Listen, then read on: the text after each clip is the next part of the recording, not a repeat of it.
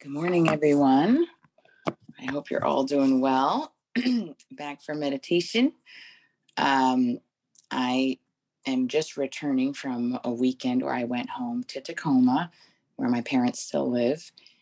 It was the 50th anniversary of the Korean Women's Association, which is an organization my mom has been deeply involved with and led uh, for the 46 of the 50 years. And I had the opportunity to honor my mom and the many women who, who helped um, grow this organization. And I want to share just a little bit of what I, what I said.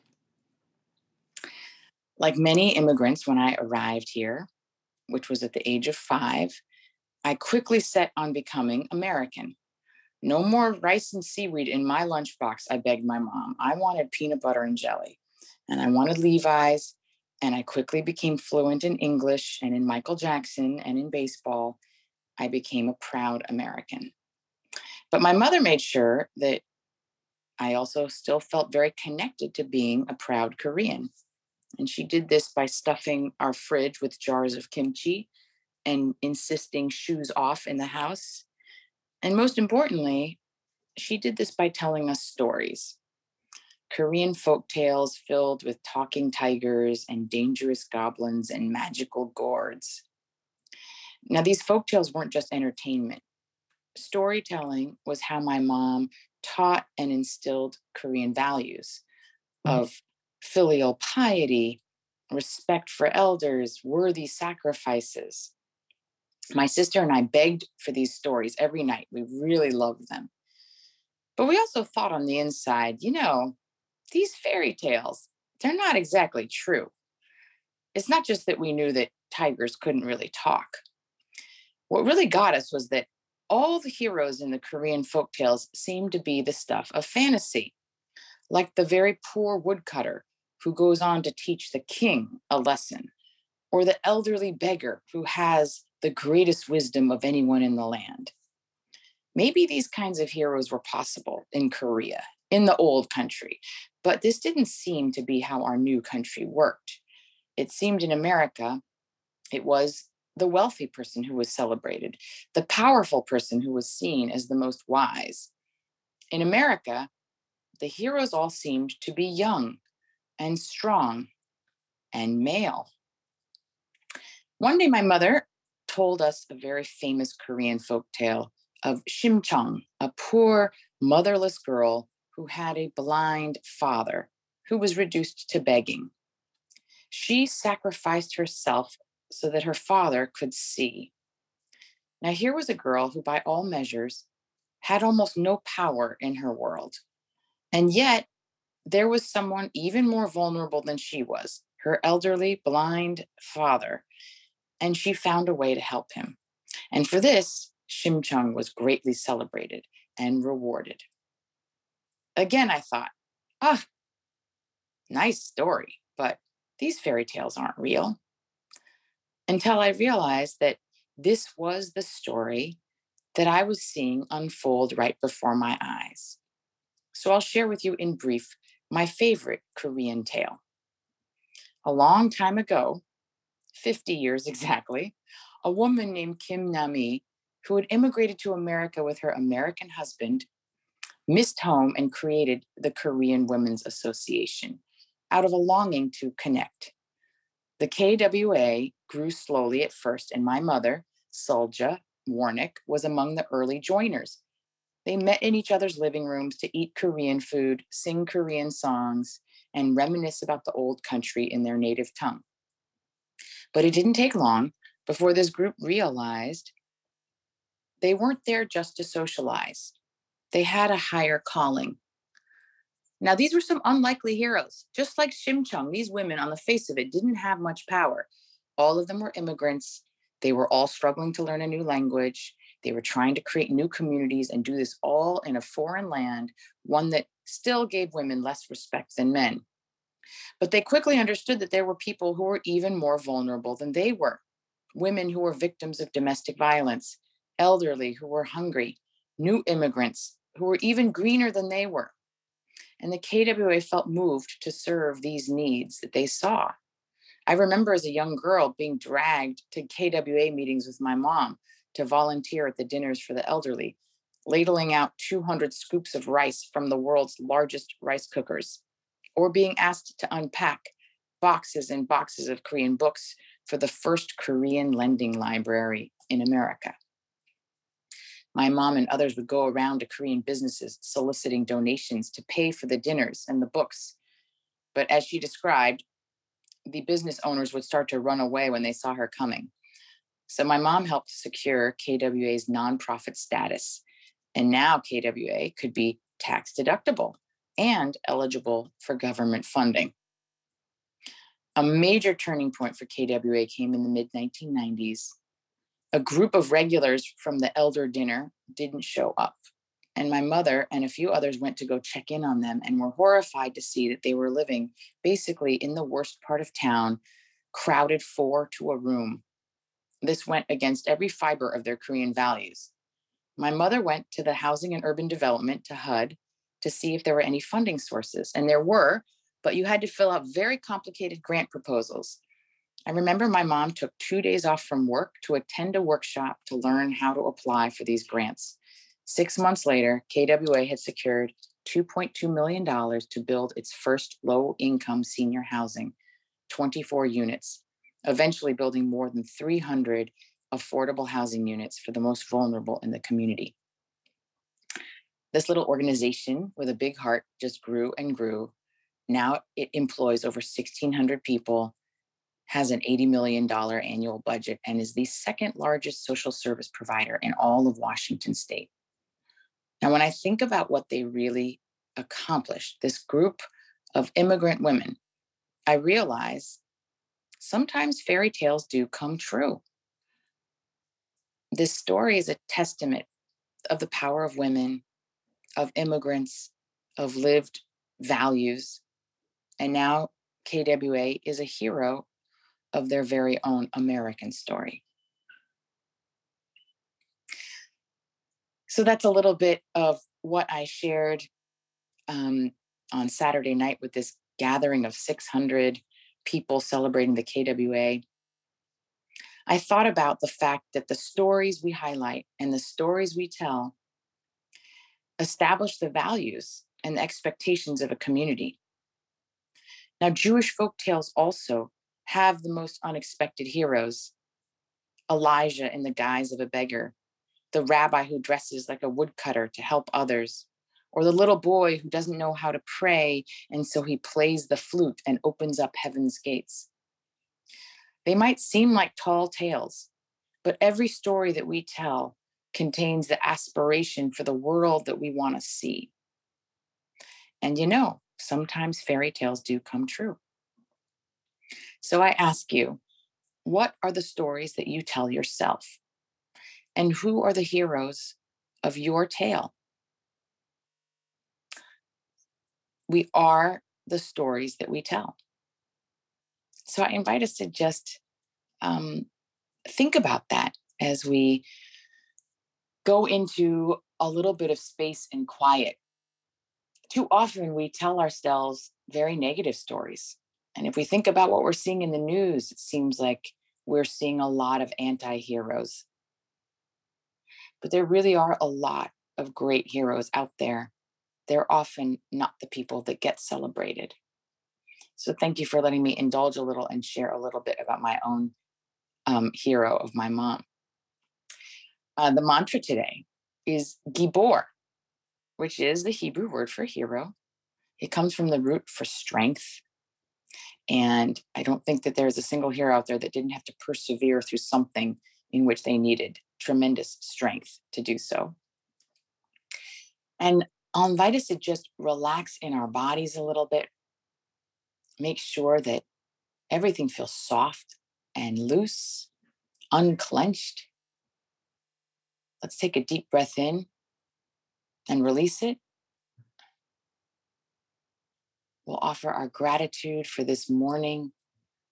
Moda ani lefanecha. I thank you, God, for the gift of this day. And if you want to continue with the mantra, again, it's Gibor, or you might want to just notice your breath but don't mind the time.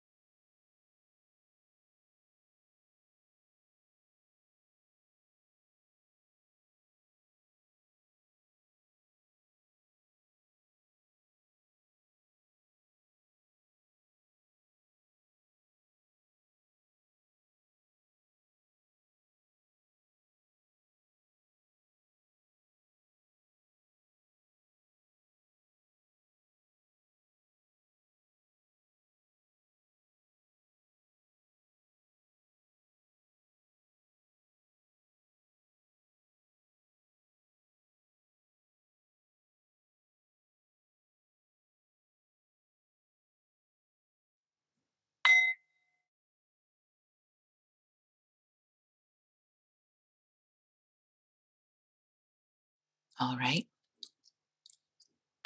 Ezehu, Ezehu Hacham, Halomed, Halomed Mikol Adam, Ezehu Gibor, Hakovesh et Yitzro, Ezehu Ashir, Hasameach, בחלקו. Who is wise? The person who learns from all people. Who is strong or a hero? The person who can overcome their challenges. And who is rich? The person who is happy with what they have. I wish you all a blessed day. See you next week.